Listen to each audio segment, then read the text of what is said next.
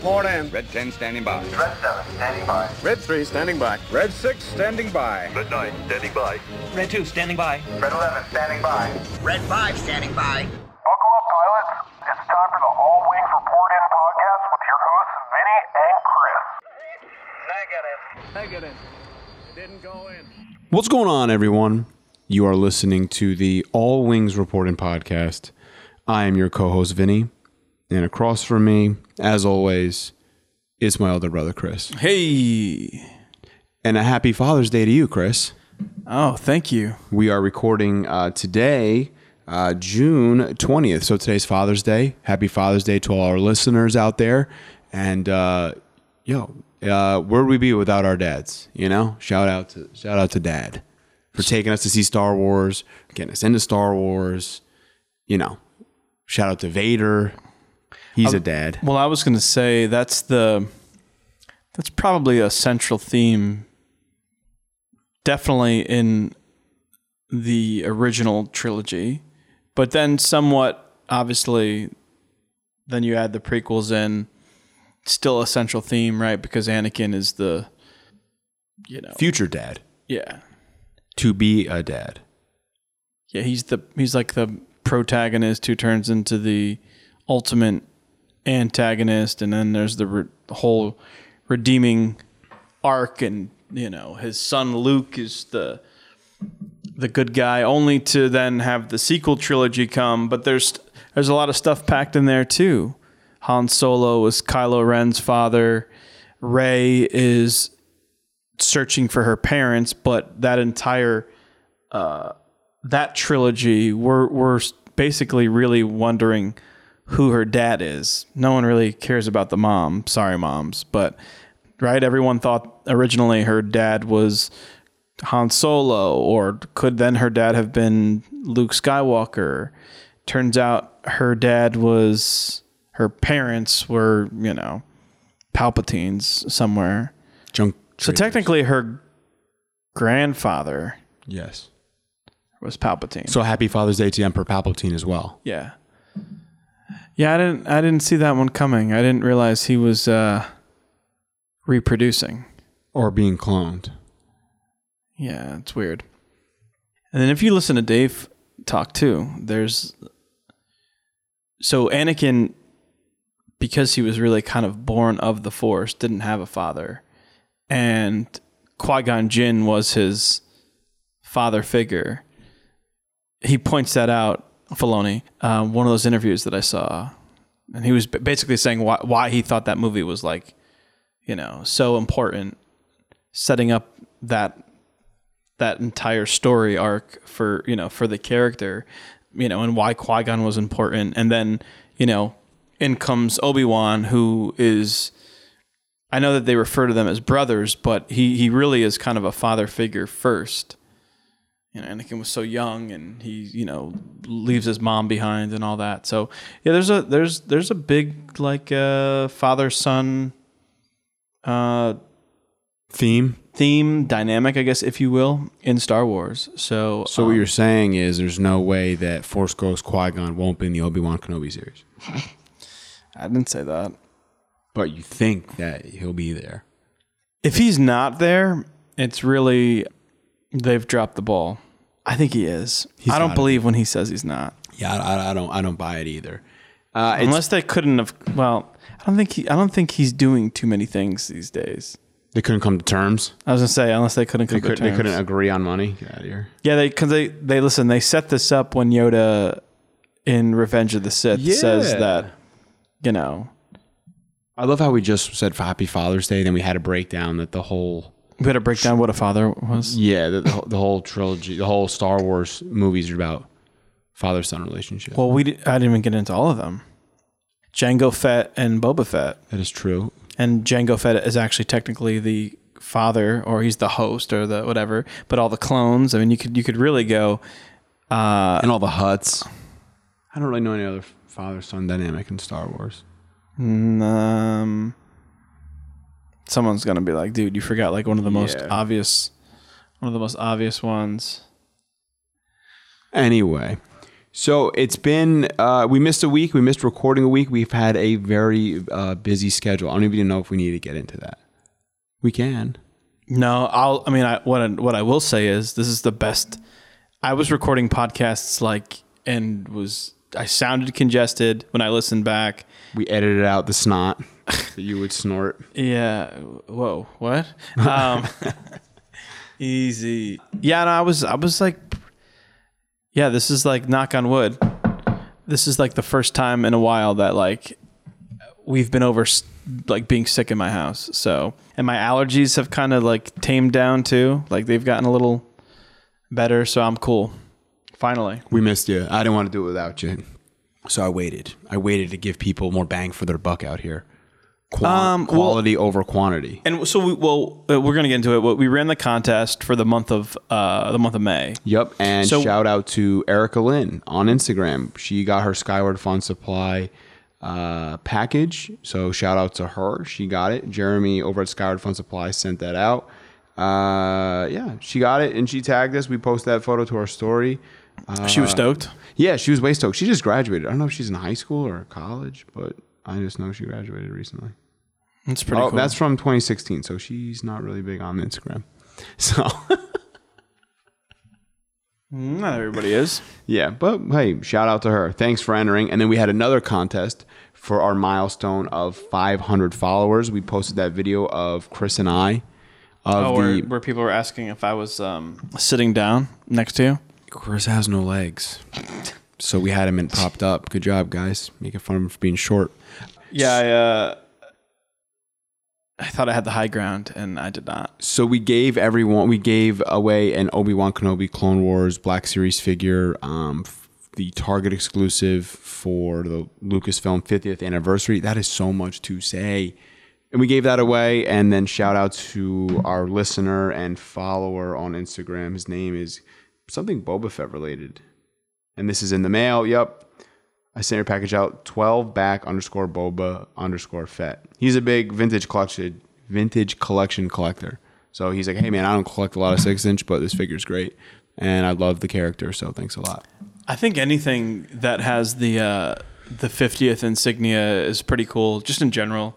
Even if you're just kind of like when I say fair weather, if you're just someone who kind of collects Star Wars stuff, it's just one of those figures that like, who doesn't like Obi-Wan? About 50 people each entered in both contests. And for it to be fair, doing it on Instagram Live, it shows people like, hey, we didn't rig it. It's not like, oh, we just like, you know, and it's cool because that girl, she posted that she got it. This gentleman will post when he gets it, you know, when it gets delivered safely.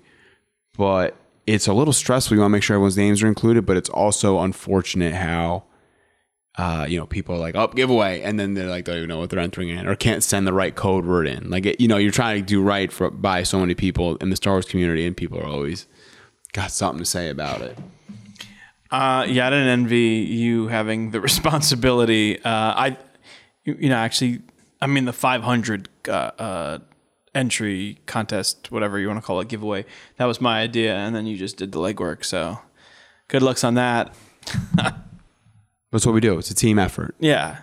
Well, I actually got the extra Obi-Wan. See, that's another thing too, though. That's pretty cool. Just kind of, in case anyone didn't know, but typically what'll happen is like these exclusives go on sale, and there's people who a lot of times look out for us, and they may buy extra thinking maybe we'll need it, and then sometimes we don't need it, or I'll see an extra and I'll pick it up and I'll say, hey, I might know somebody who needs it. And then rather than, you know, be one of these animals who goes online and, you know, tries to price gouge somebody by selling it for the going rate on, you know, eBay at 3 or 4 times the cost. So in the case of Obi-Wan, I had an extra Obi-Wan that I purchased. Someone else had gotten me one too, and I said, hey, let's just give it away. That'd be pretty cool. So just as another way to kind of give back and say thanks. Plus 500 followers, that seemed unrealistic even 6 months ago. When did we start this? 6 months ago? Wasn't it? Right before Mando season 2? All right. Well, so. we're we're what? 20. This is episode 23 for us. Yeah, so we're not even 24 episodes in to have hit 500 followers. I don't know. The first episode was September 12th of 2020. So we're coming up on a year. That is very cool. Ah, piece of candy. So since then, an issue for the first issue of the Boba Fett comic, which we actually have right here. I read it. I burned through it. I'm excited for the next issue to come out in July. But the Boba Fett Bounty Hunters comic that takes place right after Empire Strikes Back, in between Return of the Jedi, of the journey that Boba Fett has to take to get Han Solo, frozen carbonite, to Jabba the Hutt on Tatooine. Am I allowed to say anything about the comic? Yeah. It's been out for so long. I was going to say, it's been out for a while, and then there was like stories galore about... So this is going to be spoiler alert. If you've seen a lot of talk about Amelia Clark, because now she's also been taking questions about, would she return to Star Wars? Is she returning to Star Wars? They brought her character, Kira, back, if you will, or, have now reintroduced her into the Star Wars universe via this comic. She's, they refer to her as Lady Kira. And she's involved in the, she basically gets Han in carbonite. Boba Fett, we learn in this comic, loses him in between the events of, receiving him in Cloud City from Darth Vader. And he's, we think that by the time Return of the Jedi happens, where Han's already delivered to Jabba the Hutt, that was it, right? That he leaves and goes. And we now are going to find out that there is, like everything else in Star Wars, more than meets the eye. More things happen. There's another story there. So what's awesome is you were led to believe he just got there safe and sound. We don't never really know. I don't think it's ever stated how much time had passed between Empire and Return of the Jedi. And you would never think in the Star Wars world that Boba Fett would have any encounter and lose the bounty that is Han Solo and carbonite. So for me though, it makes sense now, because if you remember, I don't know if this was the last podcast, because now everything's certain, times are blurring, but prior to them releasing any info about Book of Boba Fett, I said here on the podcast that my gut told me with a title like Book of Boba Fett, we're going to see them going back and forth in time. Maybe we even see how he makes it out of the Sarlacc pit. We're not just going to go to when him and Fennec, basically take over at Jabba's palace after he blasts Bib Fortuna. Like, it's not going to pick up there. And now I think I've read that, Book of Boba Fett is going to like tell a story, and the time is going to like go back in time, and then I think to present, and it's not going to be this like, linear story from the last time we saw him on screen. Which is awesome, because there's also another good little story, like side story in the beginning of the comic where he takes on Forlom and Zuckuss, which is cool. So I know people are like, well, maybe we'll see these other bounty hunters show up in Mando. They could show up in Book of Boba Fett. Well, that's off the table as well. Not all off the table. But the two of them are. Yeah. I think, and so this was, as I like almost punched the microphone here. You can fix that later. I'll fix that later for sure.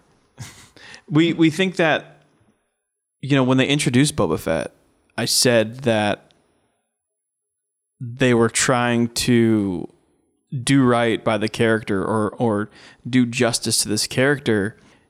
When we got to see him get his armor back and finally show what the character of Boba Fett is capable of, because again, he was only ever someone who looked cool. He does nothing remotely cool in Empire Strikes Back. It just looks cool. I think he takes like a couple shots at Luke. That's it. Return of the Jedi, he gets like, it's almost a joke how he gets hit in the back. There's a stat online where you see Boba Fett on screen, I think in the Star Wars movies, I think it's all of like 7 to 9 minutes. Yeah, of actual screen time. And so that was why too, when they did the prequels, you at least learn, that's his dad. So now that kind of plants the seed a little bit. We see Jango Fett doing all types of cool stuff, in Attack of the Clones at least. So you're like, hey, this is a cool character. Oh, okay, that makes sense a little bit. This is maybe where the kid gets it from. And then, yeah, like, you know, this is now, I think, a way between the comic and now the show. I think they're just going to further kind of like show us like why this character is so beloved and you know, some of the stuff he's capable of, why he's so like gritty. I mean, the fact that he survives the Sarlacc pit. I just really think it would, again, this is a total shot in the dark here, but I think it would be so awesome and believable that they would maybe start the Book of Boba Fett with that. Like, to kind of start with like a, you know, like that's a total flashback. Like the series starts like an epilogue is, it was an epilogue before, prologue is after, right? Okay. So like an epilogue of the Book of Boba Fett is him like getting out of the Sarlacc pit, and then chapter 1 of the Book of Boba Fett. That's how they'll title the episodes. Like they did with Mando, chapter 1. He's on Tatooine again. You know, whether he's getting the armor back, knows Cobb Vanth has the armor, whatever they want to do, they're going to get us up to date throughout this series. The only thing I could relate it to, and again, this is a way that, again, I'm not a filmmaker or you know, but if you're telling a story, I think to someone like a Vince Gilligan with like Breaking Bad. I remember how you would turn on an episode of Breaking Bad, and all of a sudden you'd be getting a flashback scene. You knew nothing about what was going on, and next thing you know, you're like, oh, that's whatever. This is Gus Fring. Look, oh, he looks young. Or this is or like when the plane crash and stuff's in the pool, and then by the end of the season or episode, season, you realize that's from the plane. So whether they would either go back in time or they would foreshadow, but I just think you could easily have where like all of a sudden they're showing how he gets out, and maybe we see why he looks, you know, somewhat deformed in his face, and then cut to present day, and he's has his helmet off, and we see what's going on with his face. You know what I mean? Like, I just right. And there's no reason. I'm assuming he never took his helmet off, just like a Mandalorian. Like, he honored that. So I don't think we need to see a younger Tamora Morrison throughout him being Boba Fett. Like, you know what I mean? Like, I don't like if they're really going that back. Like, no, it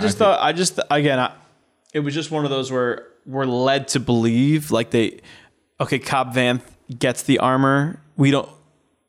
And we know he goes in the Sarlacc pit. So I just think that they don't have to, but they could easily connect the dots and be like, well, here's how he got out, and then here's how he lost the armor. Then there's this, and there's all these little stories that they could kind of tell. And, you know, with the technology, we just saw a young Luke. So if they wanted to make Tamora Morrison look younger, they obviously easily could. I also think that they will get us past where he left off on Tatooine after he killed Bib Fortuna. Yeah, I'd like to think it's gonna, you know. But that's why when you hear a title called Book of Boba Fett, right? It's a story. So again, in my mind, I just had this. Maybe it's just a fantasy, but I'm like, wow, maybe we're gonna get like him still in his heyday, present day, and then future, right? So it's gonna kind of be like. It's going to tell this story. Right. And he is on the throne in Jabba's palace. So he is, you know, like at the end of it, he's kind of, you know, like on top, which is great. Yeah. So I don't know why we kind of went off on a whole thing here. We could probably do like an entire episode of just Book of Boba Fett predictions. That'll be next. That's where I think, that's where we'll see. I think like it's that timeline exists, so it's nothing new. Like, it's cool, still cool for them to see, like for them to pull from other stories, like they have for Mando when they gave legend stories there. They could still pull from legends, like with his story, like in between, like they could still do that. Yeah, and so I don't want to give too much away because I know we're going to get into Bad Batch, but I know there was people like Mike Hondo that was saying, you know, he was thinking maybe Boba Fett would pop up in this series. Oh, we'll get to that in the end. And right. And I'm actually texting Mike right now. Happy Father's Day. As you know, tell him Happy Father's Day. Obviously, Fennec is, has popped up in Bad Batch already. Let's just get right to the Bad Batch. After I wanted to talk about this news with that Variety interview with Ewan McGregor and Pedro Pascal, how hyped Ewan McGregor was to see stormtroopers on set. He's like, I worked with the clones, and I know Boba Fett's wrapped, and I think Andor is, almost wrapped or wrapped too, but seeing him talk about it, he can't say too much. Pedro Pascal is a great interviewer. He's like, hey, don't spoil anything. Don't do the Disney spoiler. But it was cool to see him excited about the project in that short interview and that short video that he did. Well, yeah, so that also that was also the interview, I think, that gave people, it was like a double-edged sword. People were excited to learn that Book of Boba Fett was finished filming. So we kind of learned that week, but we're disappointed to learn that, Mando season 3 hasn't started filming. Right. So people were like, oh, that's unfortunate. Yeah, it's one of those things where, like, I think we're going to get, as of now, the current schedule is Book of Boba Fett will be this year, December. Right. We don't know anything about Andor, and we know that Obi-Wan is just still shooting. So I'd like to think that Ahsoka series will be before Mando season 3. Yeah. If I had to guess, I think that was the plan all along, though, when they announced these shows, because a lot of their stories were supposed to reach their end game, or they were gonna, I think Kathleen Kennedy said that, right? They were all gonna, because that was the thing with Rangers too. So Rangers and Ahsoka was gonna eventually all lead to this big finale, right? In Mando, and maybe they had to also rework the story, because they canceled one of the shows, or maybe if there's not enough there. But maybe if we've seen stickers online and things that have surfaced from Book of Boba Fett, it says season 1, so there's a good chance that Book of Boba Fett season 2 almost helps bridge that gap for what Rangers of the New Republic would have or could have been. They may have enough of a story there with Boba Fett to carry a series for another season to help build up this story.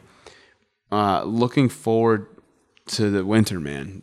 I'm really looking forward to Book of Boba Fett, and I think Star Wars has hit a home run with Mando. And I think with such a character like that, people were hyped to see Boba Fett back in Mando. I think this is going to be a great series. I don't know if this gives away too much or not, but did you see, I'm not a big fan of the leaks, but did you see that they leaked this? I'll kind of show you first. That's a homegirl from Game of Thrones. I forget, I can't even, her first name's Inderna. Okay. Varma. So what does that do for me? So she's undercover, or she is Imperial. Yeah, it almost looks like she's Imperial. I didn't know they had Topo Chico in a galaxy far, far away.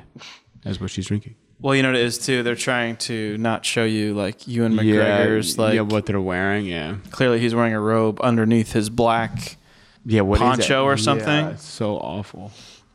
But, yeah, we have, Imperial officers, and so I just happened to see that, and I'm like, oh, okay. But, cool. And now, to the point where we're at with the Bad Batch. So we're on an every other week schedule with the podcast. So episodes that have been out, episode 6, Decommissioned, episode 7, Battle Scars, and as of Friday, June 18th, Reunion. So just touch base on those 3 episodes just to catch everybody up. We watched them. We saw them.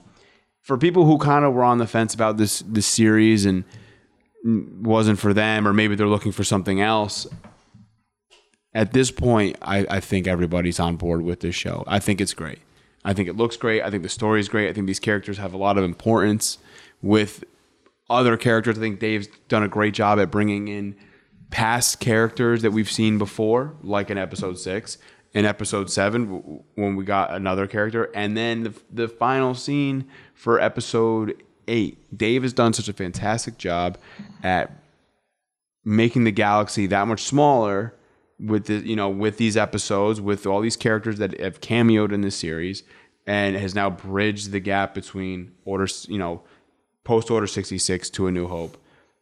I think this series is getting very good. It's at the halfway point, right? It was only 16 episodes. Right. I'm pretty sure 14. I think it's 16 or 14 episodes. We're at the halfway point. Well, I don't know, man. Not to rain on the parade. I'm not doing that, but a lot of the stuff I think is fan service, which is good. But yes, you know, this was a series that, did you need though? I mean, probably not. I don't know that this does anything to further any type of story within the same universe, or we haven't gotten there yet. Like, maybe we're going to look back at this when everything plays out, and we're going to say, oh, this is pivotal because you couldn't have, I'm just using this as an example.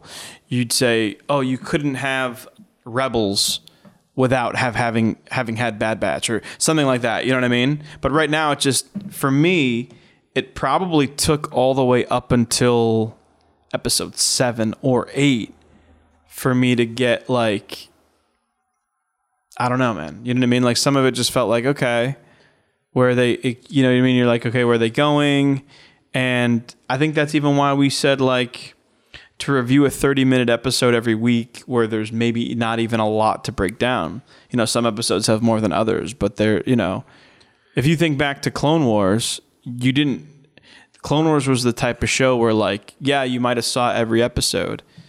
You didn't need to see every episode because there was a lot of times where, like, a lot of the stuff that went on in a long-running season didn't do a lot in terms of furthering the story. The thing that differs about this series from that is this has been a story that is following from point A to point B. As the Clone Wars does jump around, you'll follow Mace Windu on a mission, you'll follow this Jedi, that Jedi. No, I get it. And there's some arcs. There's Saw Gerrera's arc, Darth Maul's arc. There's plenty of arcs, like, in that show, but this is one crew that we're kind of following.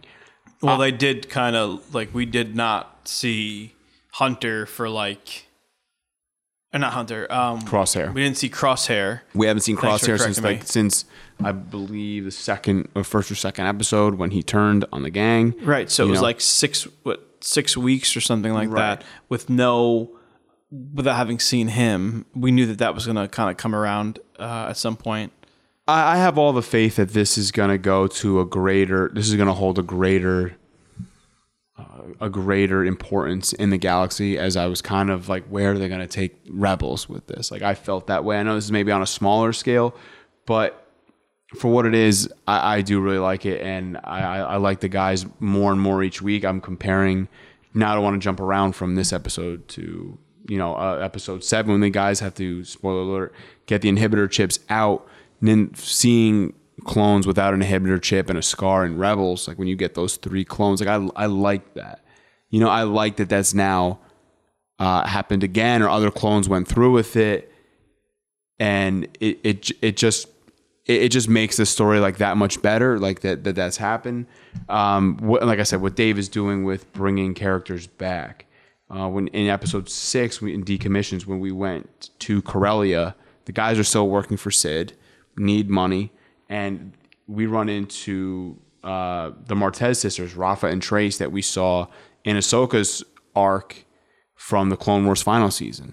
It was cool to see them, and some people say, hey, those stories weren't great on the final season of Clone Wars, didn't need it, but it just gave, hey, this is what the character was doing in hiding. Can I just tell you, at that point, though, They already knew, Disney anyway, Dave Filoni already knew at that point where they were going beyond when they did final season. Okay. So I'm just saying, I'm willing to bet that, like, introducing those 2 characters in the final season, they knew that they were going to appear again later in Bad Batch, for example, because if you remember, the, what was it, 4 episodes, I think, where they introduced Bad Batch in Clone Wars, and then was really viewed as a pilot, meaning that they introduced those characters, and the intent was they already had the plan in motion to give them their own series. So, how much you want to bet some of the stuff from Ahsoka in the final season makes its way into live action, meaning that they'll put in an Easter egg or something like that. Yeah. Depending on the fate of these sisters, could they appear in live action? You know what I mean? There's a lot of stuff that they could do. At the end of that episode, the Martez sisters, they're looking for a tactical droid, and there's like a hooded figure in the end of that episode where people are saying, hey, is that Bail Organa? Could that be Darth Maul? Like, we'll have to come back and touch on that part. Once we talk about episode 8, you know, normally we kind of like break everything down. We're I don't want to say a little behind, but talk 3 episodes, talk about this. I feel like these 3 episodes are almost like a shared arc. Like, I feel like they're a shared, you know, story. I mean, they obviously 6, 7, 8, it's in unison, but I feel like these are very close stories here. I feel like these all help each episode. They're still, for a couple of reasons. They're still in Ord Mantell working for Sid. Right. And this episode was cool. They're actually in Corellia. Right, which is the home planet of our beloved Han Solo. We saw Corellia in the Solo, a Star Wars story. So it's cool that Dave taking us back there again. I wish they would, you know, not going to beat the drum too much more on that, but the Solo 2 stuff. Corellia was actually really awesome live action. So, and I don't think seeing that again would be cool. That's just where I'm going with that. Right. I think I don't want to. I'm jumping around. You said the Solo 2 stuff. Now that Kira has appeared in the Boba Fett comic, get off this Bad Batch for a second.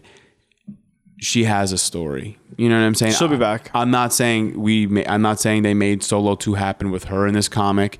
Issue 2 is going to be out first Tuesday in July, I believe, and we saw her in Solo, which was before A New Hope. And now she appears in The Empire Strikes Back. There is time that is passed, you know, like whatever she's doing. You could see Kira in this show, in the Bad Batch, potentially. You're asking if it's Bail Organa at the end of episode 6. Is it Darth Maul? I personally want to see Amelia Clark, though, again. Yeah, absolutely. Just because, I mean, she's awesome. Great actor. But I think there's opportunity there too. If they're doing the Lando series, and that's going to jump around between young Lando, old Lando. I'm not sure what the actual story is going to be there, but there's room to bring her in for something like that. Yep. And I'm pretty sure, this has not been confirmed, but this is rumor, I think they're going to do a Maul show.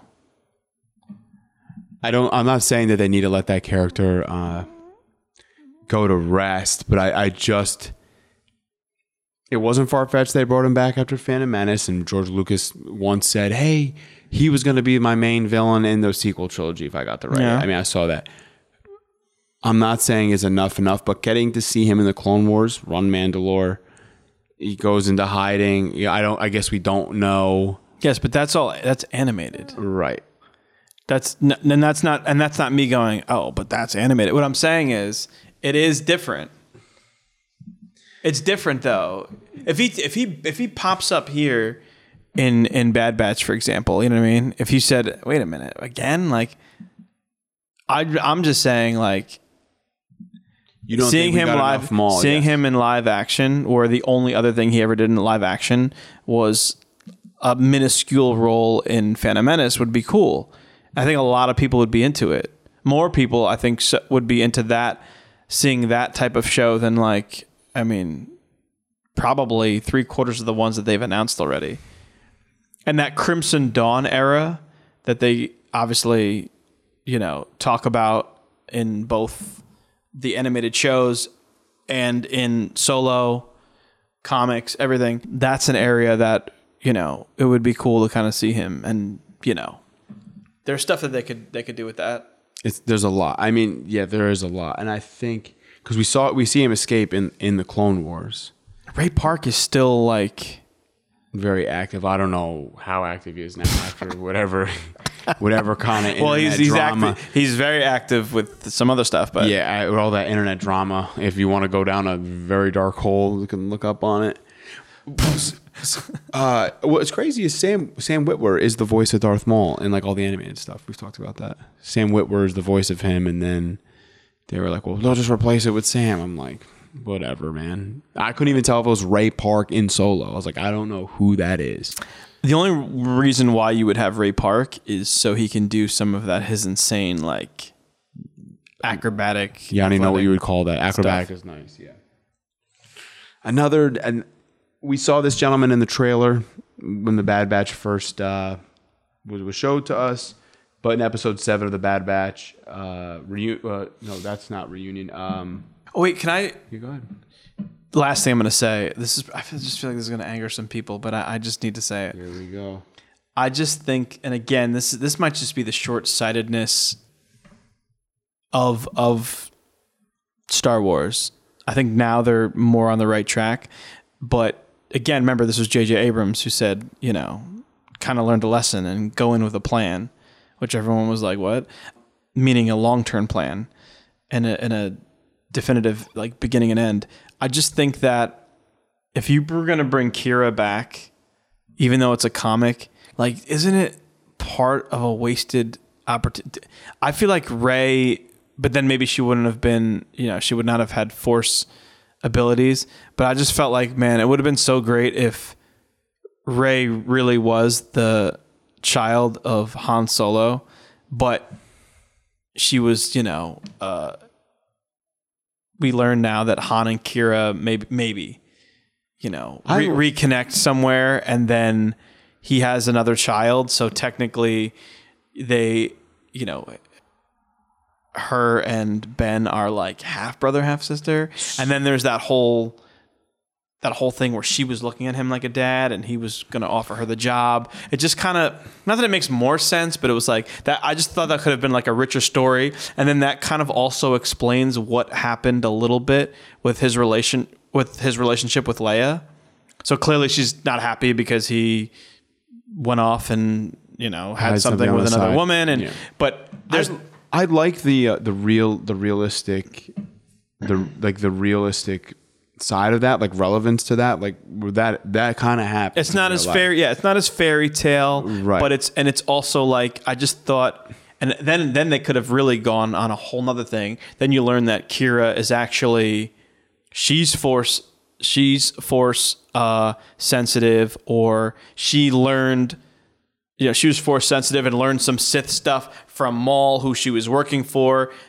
Enter Rey, who now has these abilities. I don't know. I just feel like there's stuff they could have done.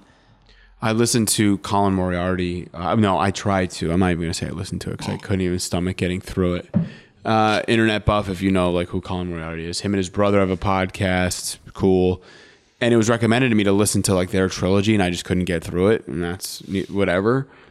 But I agree of doing that if I were to rewrite the sequel trilogy. And we're not, and just to clarify, we're not those people who are like campaigning against that. No. It's not that we're not. That's not me crapping on the movies.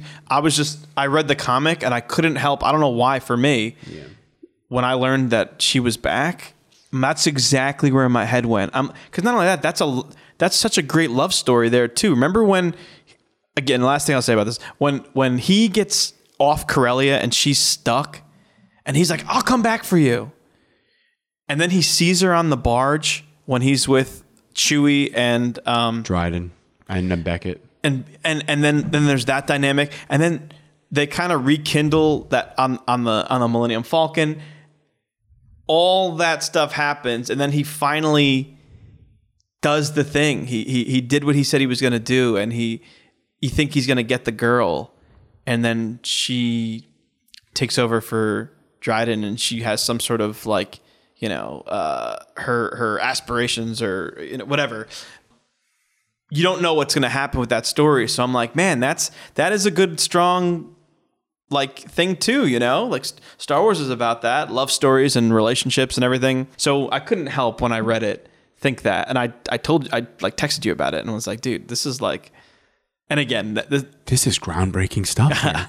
So I think I'm sure if they had it to do over again, they would have done a million different things. I'm just saying, like, that's one small change that I think if you did that, how many more people who maybe are like critical of the sequel trilogy would be like, wait a minute, that story really works because it ties so much stuff in. Now we like the Rey character more because it's like where she came from is so like, that's very careful and thought out.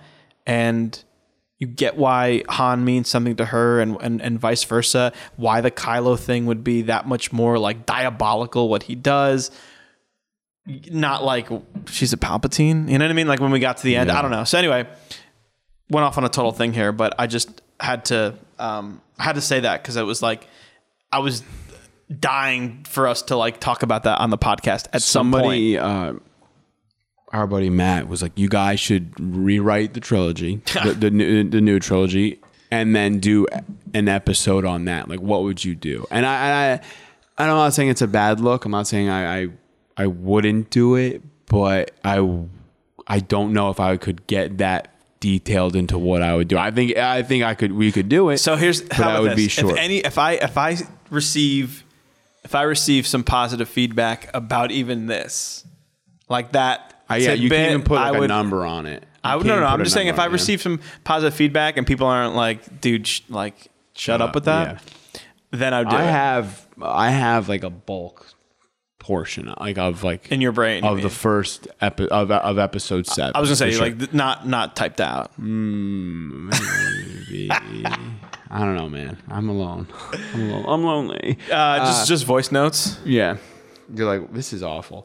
So so cool. If people want us to do something on that and redo the sequel trilogy in a positive way, we're not hating on them. We'll take the time and we'll do it. And Can we also just take this time to also say George Lucas is not making another trilogy. No matter what Mike Zero told you, Mike Zero is off the rails. And that George Lucas is going to take over creative control. These articles are like, it's nonstop all the time. I feel like I click on them all the time. Have you like... It's just water. I'm just getting water. Yeah, it sounds weird. Vinny's refilling from his Poland Spring dispenser. Dispenser? Is that what you call that? Yeah, I guess so. He's very fancy over here. I just don't trust city water. I don't know, man. I'm very, very weird about it. Anyway. Very cool for episode 7 of The Bad Batch. Wait, I know because you quickly brought up the Ahsoka thing. What was the controversy with that R7 droid? Or was that like... Was that a thing? I guess. I don't really... I think people are like, oh, Dave messed it up. The droid traveling with the Martez sister looks a lot like the R7A7 Ahsoka Tano's navigation droid. You can even see the same green dome, purple red body in decommissioned, so... Is this really Ahsoka's droid? It's hard to tell. After all, the R7 droid was destroyed after Ahsoka and Captain Rex crash-landed a battleship in the Clone Wars series finale. But it's possible Ahsoka rebuilt the droid and gave him into the Martez's care at some point. As for now, it could be the same droid, but it's not been confirmed. Okay, so I only brought that up because that would then be if that... It's just a weird coincidence that they would use a droid that looks exactly like it. I think they might have just dumped it in there and overlooked it, honestly.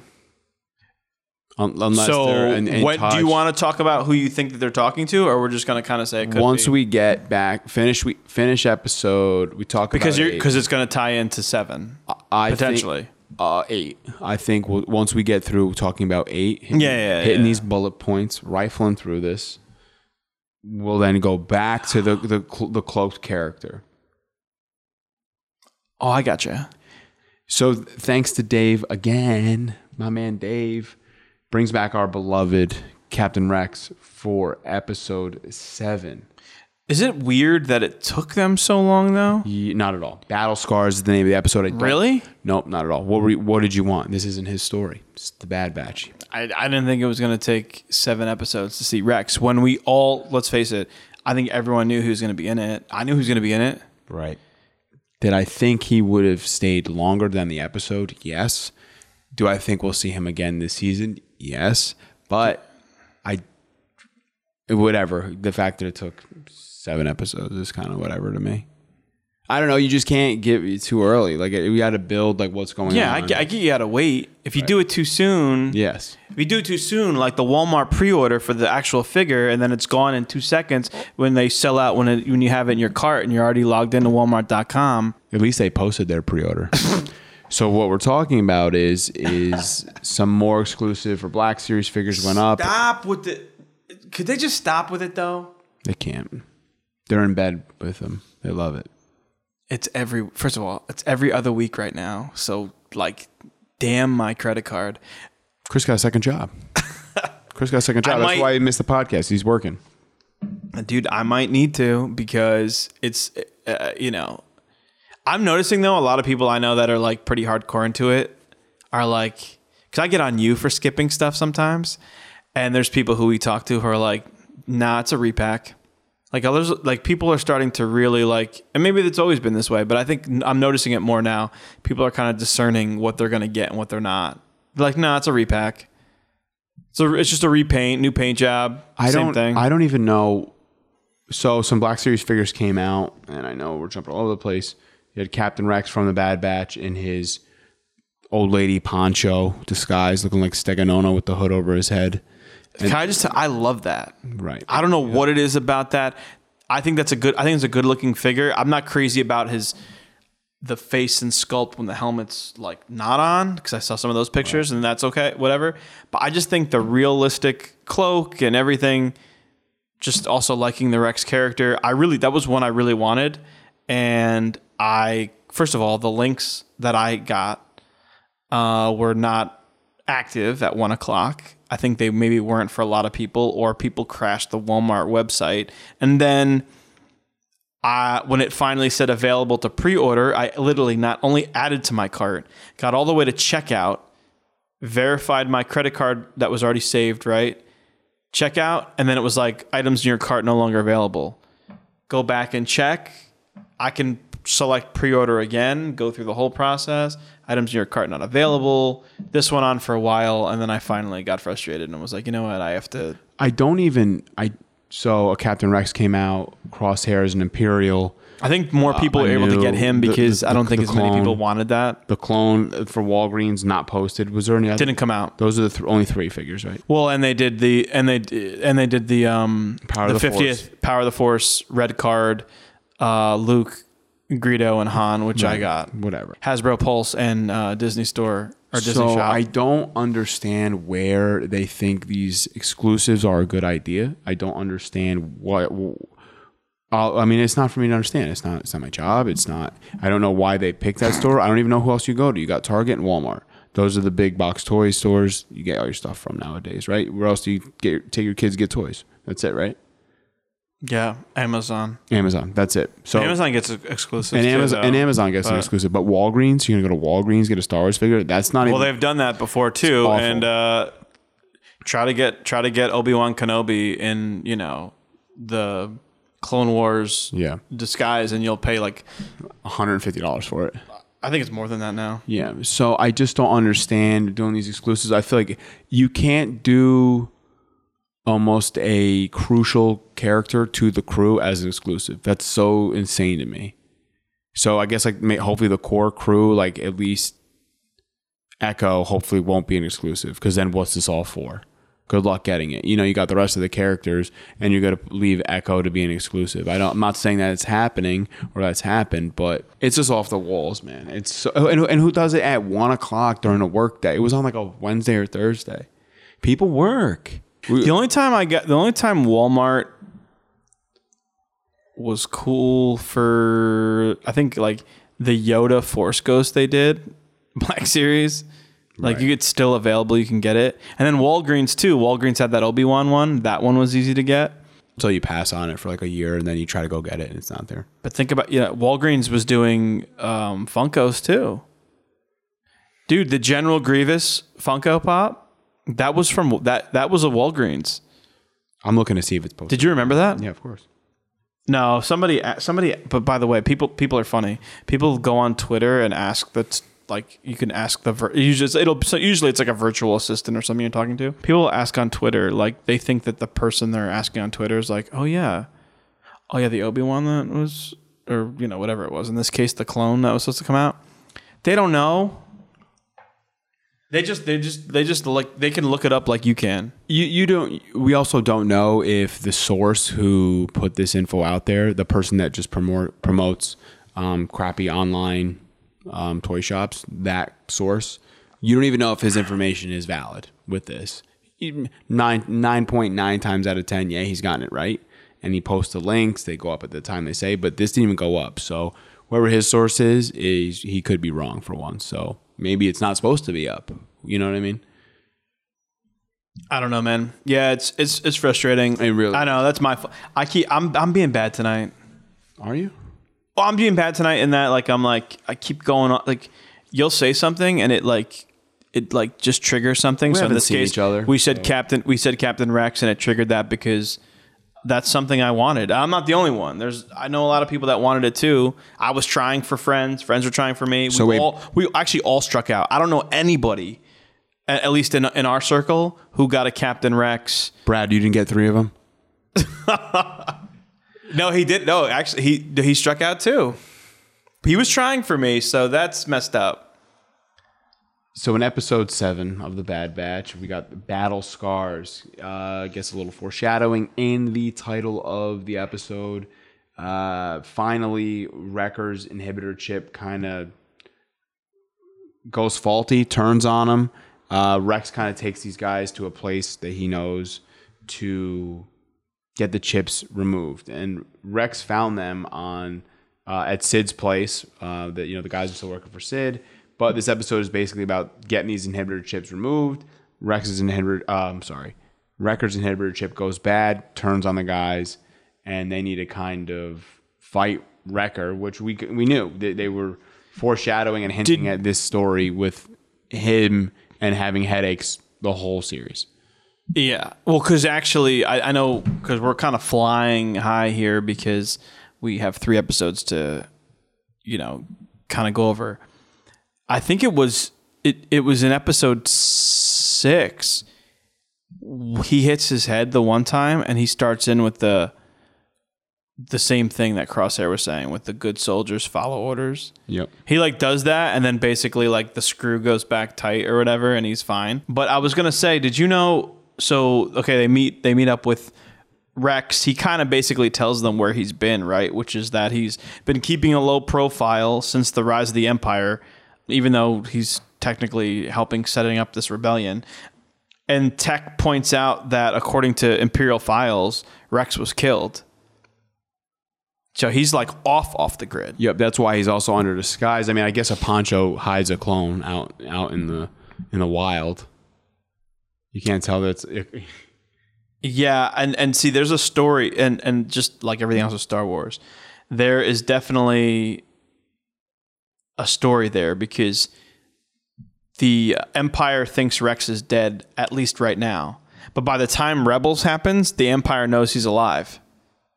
Right? Yeah. So there's definitely going to be, there's kind of some stuff to see there. So yeah. And basically as soon as Wrecker sees Rex, Rex notes that his headaches are because of the inhibitor chip. And he kind of freaks on them, right? Calling them ticking time bombs, and says he knows what's going to happen when those when that fuse goes off. Not that we're jumping around, but a great part of the episode is when Omega notes that Rex is a Gen 1 clone.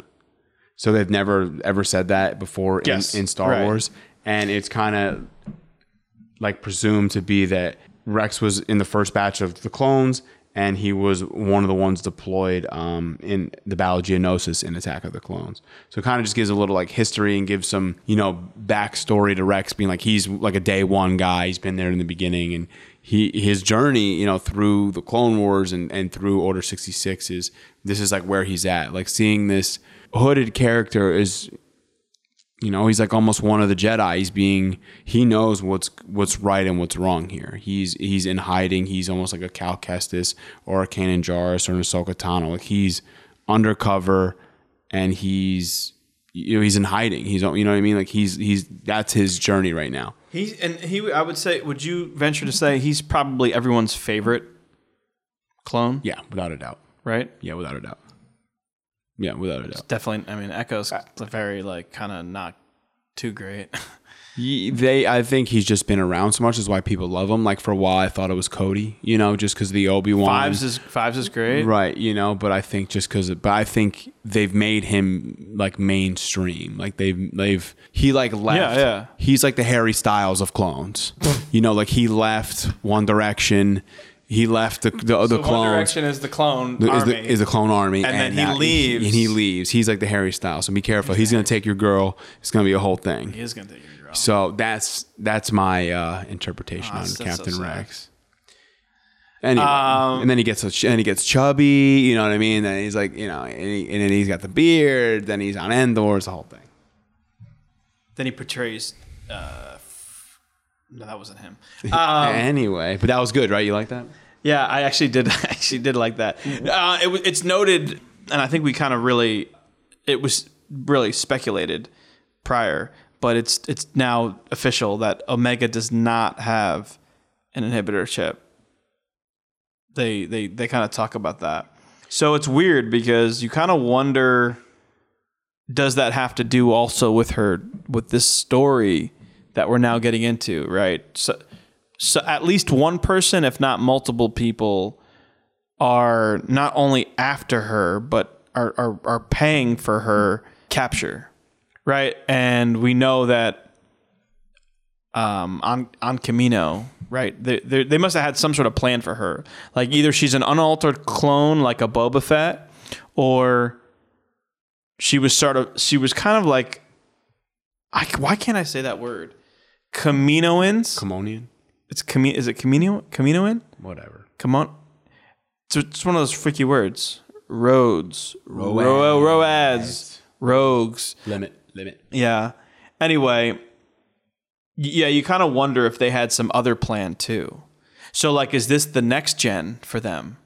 Meaning, like, you just made the joke of Gen 1. Like, was Omega like the clones...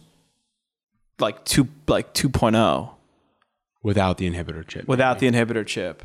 Like, does she, because we were talking to, I don't know if you've noticed this play out in every episode, she's kind of learning a new skill from someone else. Yes. So like when she got the bow, she was working with Echo and, you know, he's, you know, showing her stuff, and now she's like, Wrecker is showing her how to like disarm bombs. Yeah, and even programming on the ship. I know that Tech was having to get tools and all this stuff. Yeah. So where I'm going with that is we don't actually know what her superpower or specialty is yet, if she has one.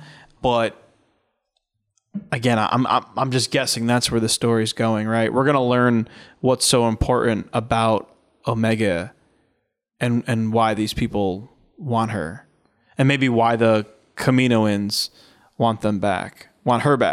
A very cool part of this episode is we get to Bracca. So Bracca is like a shipping yard. We've seen this planet before from Jedi Fallen Order. It's where... You loved that. I did. When you saw it, right? Yes. But did you... I think everyone thought that meant... We would see a Cal. Yeah. See a Cal Kestis. Everyone's been talking about that. So yeah, we get Cal Kestis from there. It also was mentioned in Resistance Reborn, and which was the Rise of Skywalker tie-in novel. So it was also there as well, Bracca. Second time they've mentioned it. So now we get the third time. Do we see Cal Kestis before the series ends? Willing to put a thing on that or no? I'm going to say no for that. There's too many others. I think we would see Ahsoka before we saw Cal Kestis. Okay. I'm 50-50. That's how I feel. And I think the next episode is... I could go 50-50. I think it could go either way. Fair enough. And I think the next episode 8 of The Bad Batch gets us closer to people, the types of people we will see moving forward in the rest of the show. That's how I feel. But the guys are on Bracca. They all get their inhibitor chips removed. They're rocking the Band-Aids on the head. They are, you know, that. So Battle Scars, name of the episode, is kind of now where they're at. The guys are, and the guys have been removed, and even Wrecker is back to normal. He's with the good guy still. He didn't like fully turn after they had to fight him. They got him, his chip removed. And that's that story for him. You know that whole sequence where they're like running away from that, or Wrecker anyway is trying to get away from that monster. Yeah. In the water. Yeah. Yeah. That I'm pretty sure that's the same creature that tries to like eat Luke in A New Hope. In the trash compactor. Yeah. Dianoga. Didn't know if you knew that, but pretty interesting. That's what started the event of that with him. That struggle.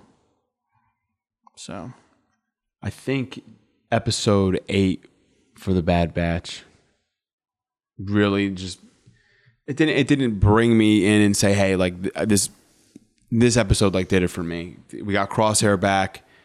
It was a lot darker. I felt like the episode was a lot darker. Seeing the clones are still being used. Crosshair's on the hunt for... They got like an alert. The other traders that are on Bracca alerted the Empire that people are here, you know? I was going to ask you too. So near the end of the episode, Rex is talking on a comlink. Yes. To someone. Yes. Don't know who it is. Right. Basically talking about a rendezvous, right? So this is kind of like, and we, you know, fast forward to where we're going next with 8. We actually don't. They don't answer that right yet. So do you have any ideas as to who you think he's talking to? Ahsoka Tano. So he's talking to Ahsoka. Yeah. Could it be, Saw? Could it be Bail Organa? No. Wolf and Gregor? No. Just Ahsoka? Yeah. Okay. That's it. I was just asking. That's what I think it was. I was very curious. Okay. So he's talking to Ahsoka. They're a pair. We're unsure about who the... We're going to get back to who the sisters are talking to. And who's hired them for that droid. Okay. And that'll bring us... I'm asking these questions because it kind of ties everything back together where we're going now, which is episode 8. One question I think will help us for the next. But I don't think... I think that's Ahsoka for sure. That's the important stuff for him. Episode 8, we'll just say, is the best episode of the series so far. Reunion, man. The episode's called Reunion. Another these 25-minute episodes. This one, Crosshair looked great. I loved him getting off that Imperial cruiser he's on with all the gray clones. That you know, I think he's awesome. Yeah, like the elite squad. I don't think that Crosshair stays on the bad side forever.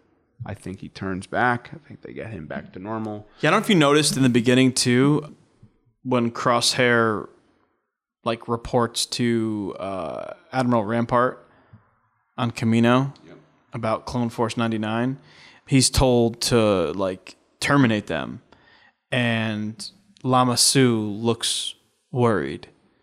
So that's a little foreshadowing there, kind of where we're going, right? Because we obviously know that, you know, Clone Force 99 is now, you know, Omega is basically one of them. So right, and we think they want her back. We're led to believe that, and it's by the time the episode 8's over, it's pretty much apparent, shored up that that's what's going on here. Right. So Reunion is a race against time to escape the Republic scrapyards of Bracca.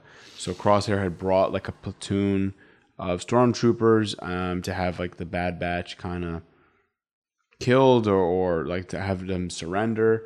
So it's.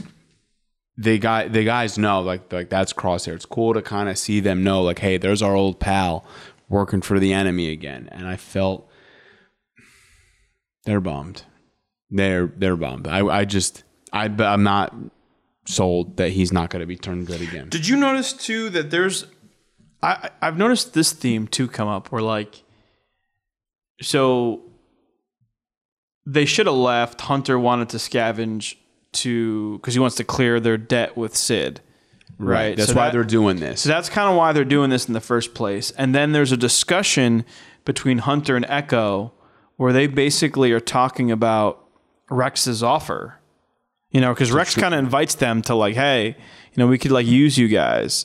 And now you have Echo telling Hunter, like, listen, we should have gone with Rex, you know? So like now they're like in all this trouble and they could have been out of there, even though, you know, like Hunter says, they're kind of on a different path. I guess the best part of the episode is just what you just get into as. Go ahead. No, you go ahead. Because I was going to go back to Camino because they go back. Huh? Go ahead.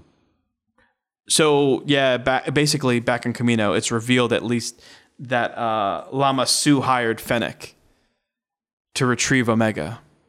So we know that that's who hired Fennec.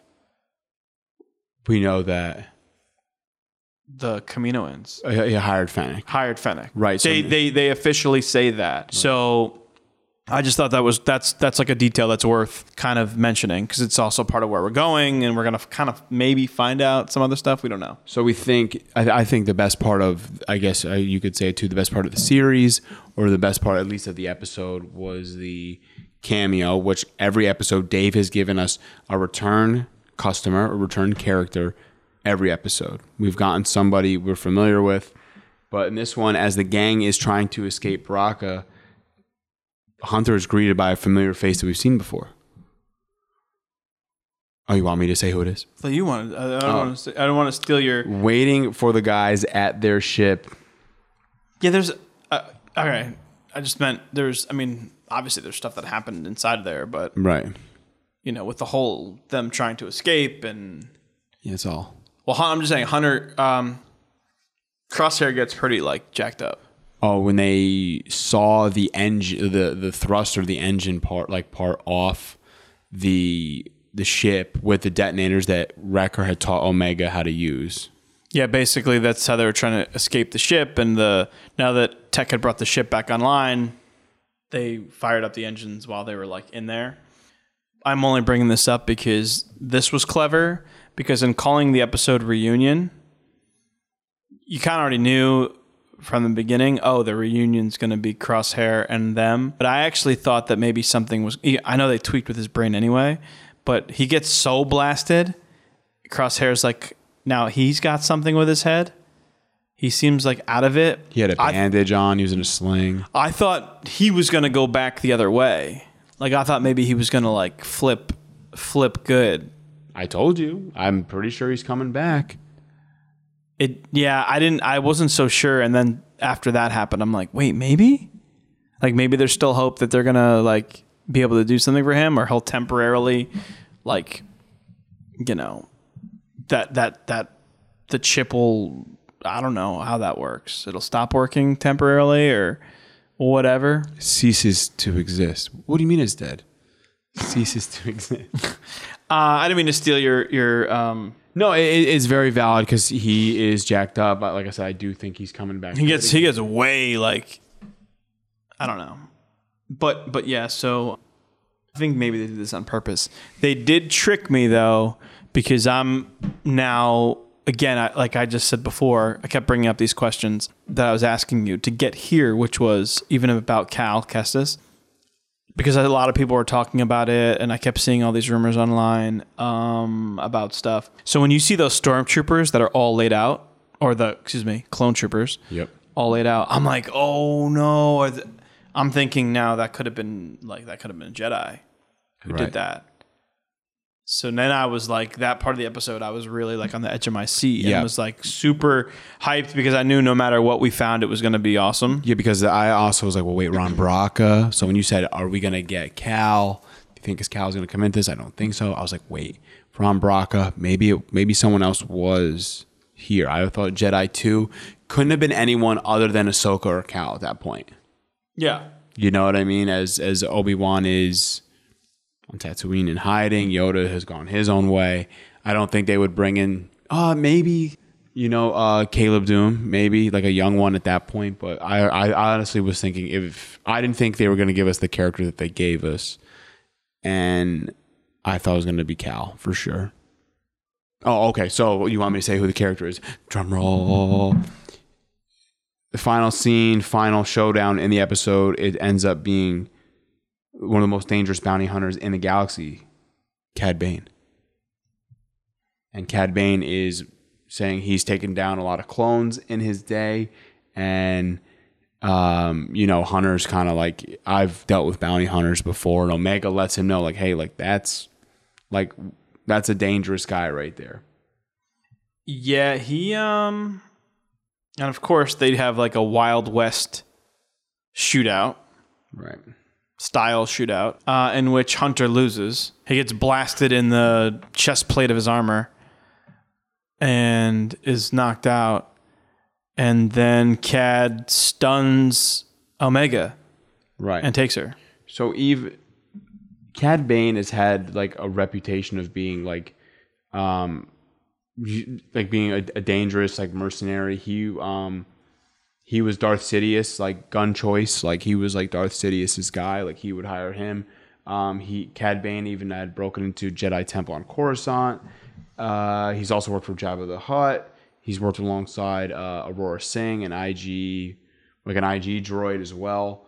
So we've seen... Clone Wars. Yes, in the Clone Wars. We've seen Cad Bane before. I don't think Cad Bane ever got a proper send-off. They had like those other like lost episodes or that footage of Cad Bane versus Boba Fett, you know, so... Oh, yeah, young Boba Fett. Yeah, young Boba Fett. So they've said, hey, we're Dave. That's... Cad Bane wears this sort of Western cowboy hat, as Dave Filoni does. Dave has given him like this hat, his look, like, so this is Dave's character. The voice is so funny too. Yeah. He's got the toothpick in his mouth. He is a gunslinger, like spinning the gun around his finger and, you know, draw. Like it's that almost that same kind of similar showdown we saw in Mando for the Ahsoka episode with Mando doing his little showdown. It's very similar to that scene. But yeah, now... Or actually very much like Solo with him and Tobias. Yes, just like that. Well, a lot of similarities. Because, well, if you know, I'll just say this, kind of pulling back the curtain here, I could tell you right now, a lot of the like cinematographers and you know, the Star Wars people, they are big fans of like old Westerns and like old samurai movies. Right. Like that's just like a known thing. So like right. When they can try to like work that into Star Wars a little bit, you know? Showing the gun on the hip, showing the hands like go to the handle of the gun, like all that slow mo, like drawn out thing. Yeah, yeah. Sometimes you could tell. I mean, Solo was supposed to be more of a Western theme. If you think about the classic, like the train heist. Yeah. It's very classic theme. Like they're on the train and stuff, and so. But anyway, yeah. My question now that we know, okay, Cad Bane ultimately gets Omega. That much we know because, yeah, he stuns her. He leaves. Hunter's not dead. He just was, I guess, stunned, knocked out, whatever. He gets hit in the chest plate with a laser. So yeah, he actually got jacked up. Yeah, he got messed up. You know, he tells the crew that because they say, "Where's Omega?" He's like. She's gone. So where I'm going with that is, do we know for sure? Are we assuming who's Cad Bane working for? I was assuming the Kaminoans. So when Fennec failed, they hired him? They hired other ones? I'm just wondering, could he have been working for someone else? There could be multiple ones out. They could have other hires out. He's the one that got to him. Or, you know, I mean, if you're thinking, is it someone else? I'm pretty sure they hired him. They just put like a bounty puck out, just like they did in Mando. He's the one to get to it. So now, Fennec, in essence, fails, right? Yes. She's not very good at this job. I'm just laughing because doesn't she technically also fail in Mando? Yes. Yeah. So I had heard a lot of rumors, or not even rumors, I think speculation, a lot of people wondering before this even happened in this episode. So before Cad Bane made his appearance in Bad Batch, people were wondering if Cad Bane would make his appearance in Book of Boba Fett. Did you know that? No. Yeah, there's been like... So now I'm wondering, do we see some sort of him and Fennec? Do they have we seen the last of Fennec? Is there something with the two of them? Well... And then could that open the door for Boba Fett? It would be pretty cool to kind of have a dynamic there. Because that unfinished like Clone Wars episode where you get Cad Bane versus Boba Fett and you get Boba Fett with the dent in his head. There's that unproduced Clone Wars arc where Boba Fett was hired to rescue a kid. Like there's that story. So are they like adapting that? Are we gonna get a Boba Fett Cad Bane showdown, and they're just gonna end Cad Bane's like story like in the Clone Wars, like where we got him, and like it's gonna end here in the Bad Batch. Oh, and Boba Fett takes him out. That's it. Like that's it for good. For good. I don't know. Yeah, I mean, I think they're definitely like that. Felt more. This obviously feels more to me than just a regular like. It's not just. This isn't just a cameo. I don't think right like this. I mean, I like Cad Bane a lot. I think he's cool. I don't. I great. I like what the red eyes. I like the tubes. Such a different character. Well, not even that. Not just the. When I didn't know this when I first watched Clone Wars back when, but then you're like, oh, it's the classic. He's the classic alien from like the cantina scene in. Yes. A New Hope. He just you don't get to see the big part of his head because they put this. They put this hat on him, and he's got the apparatus that goes around the back and the side there. But I don't know where I was going, but I think if for him to be as he's like the bounty hunter in the Clone Wars, for him kind of not to like his story, for him not to be hired by Darth Vader like in The Empire Strikes Back, I don't think he's alive during that time period. So I think we're gonna get his send off in this series. I think that's gonna be it for him. So then we're saying that Boba Fett may, after all, make his appearance in the Bad Batch, which would be what Mike had said. Right. I was kind of as the series has been going on here, I've been kind of doubting that because when they said that Fennec would be on, I said, oh, are we gonna see those two? Because they don't tell you in, again, this is me assuming. I assumed when I watched Mando that him and Fennec had no prior anything. They just happened to be two people who are on Tatooine and he sees her. And I thought maybe like decides to help her, which is advantageous for him because now she owes him. I think that Bounty Hunters Guild is such a small group of people that they've met before. I wouldn't be surprised that Boba Fett hasn't crossed paths with Greef Karga. Like they're all in in that line of work. So I think that Fennec and Boba Fett have met before. That's cool. So maybe we are going to get that set up in Bad Batch, which gets me like even extra excited. Yep. We shall see. We have just about 8 episodes left to go for the Bad Batch. It's going to be good. We have to see what's going to happen with Omega. We have to see if who these hooded figures are. Or like, can we see Ahsoka Tano, Bail Organa, possibly Darth Maul? I wonder where this is going to go, but I do think we will see Boba Fett in the series.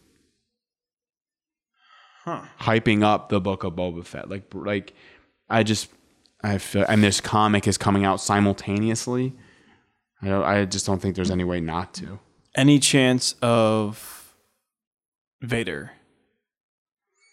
Yes, I've said that in the beginning. I think towards the end. I mean, at this point, I think we've seen all the trailer footage that we have.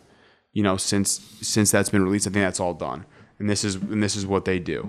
They we've seen everything in the trailer. Now the back half is going to be all new footage that we haven't seen yet. Right on. Right.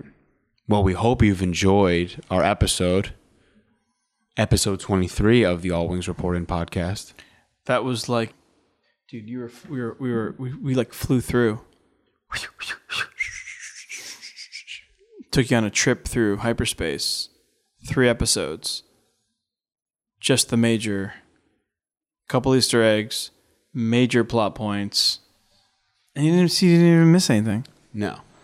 If you want to do an Instagram live with us, show off some Star Wars collectibles with us. I've gotten a couple of messages. Are you going to bring this back? We just haven't been pushing it, but some people have asked to do this. So we'll bring that back.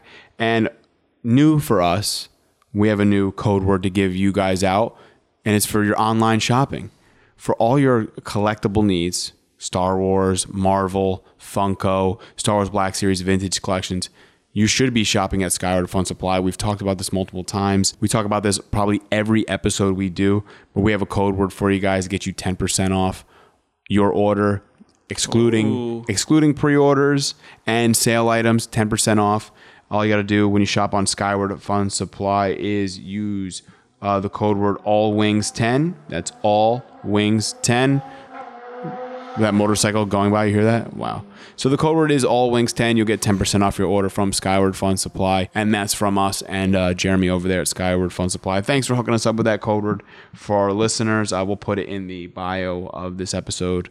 And who doesn't like getting money off of things? Yeah, 10% off is awesome. So for all you collectors out there, that's a little thank you from us. AC said 10%.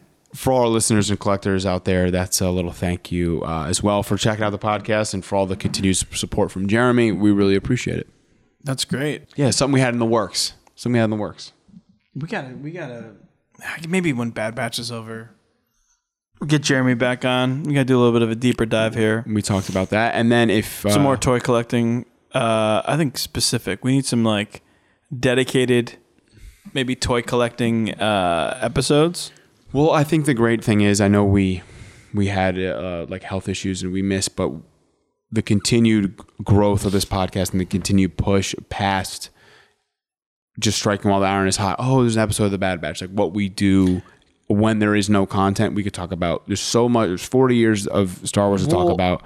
If there is the push that people want us to slightly dive into adjusting the sequel trilogy, I can tell you right now, and well, we talked about this somewhat before, but when I look at, without getting too off on a tangent, when I look at the analytics, that's not a joke, seriously. When I look at the analytics of the podcast and look at what episodes had more listens than others, I can tell you that, and this was kind of based on what I said earlier about the Bad Batch, you know, when I said I was running on your parade, the Bad Batch episodes, you know, maybe have not been as listened to, as I've noticed that some of the things that were not like a show we were reviewing.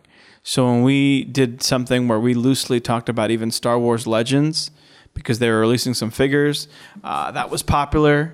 I think people were really into that. When we did something about Star Wars video games, people were really into that. So there's probably a lot of topics out there that we either, me and you, have kicked around talking about, or episodes that maybe we haven't thought about that people might be like, hey, you know what? You guys should talk about, because I think video games was popular. We asked before, and I think a bunch of people came back with video games. We were already going to do one, but don't just talk about it, be about it.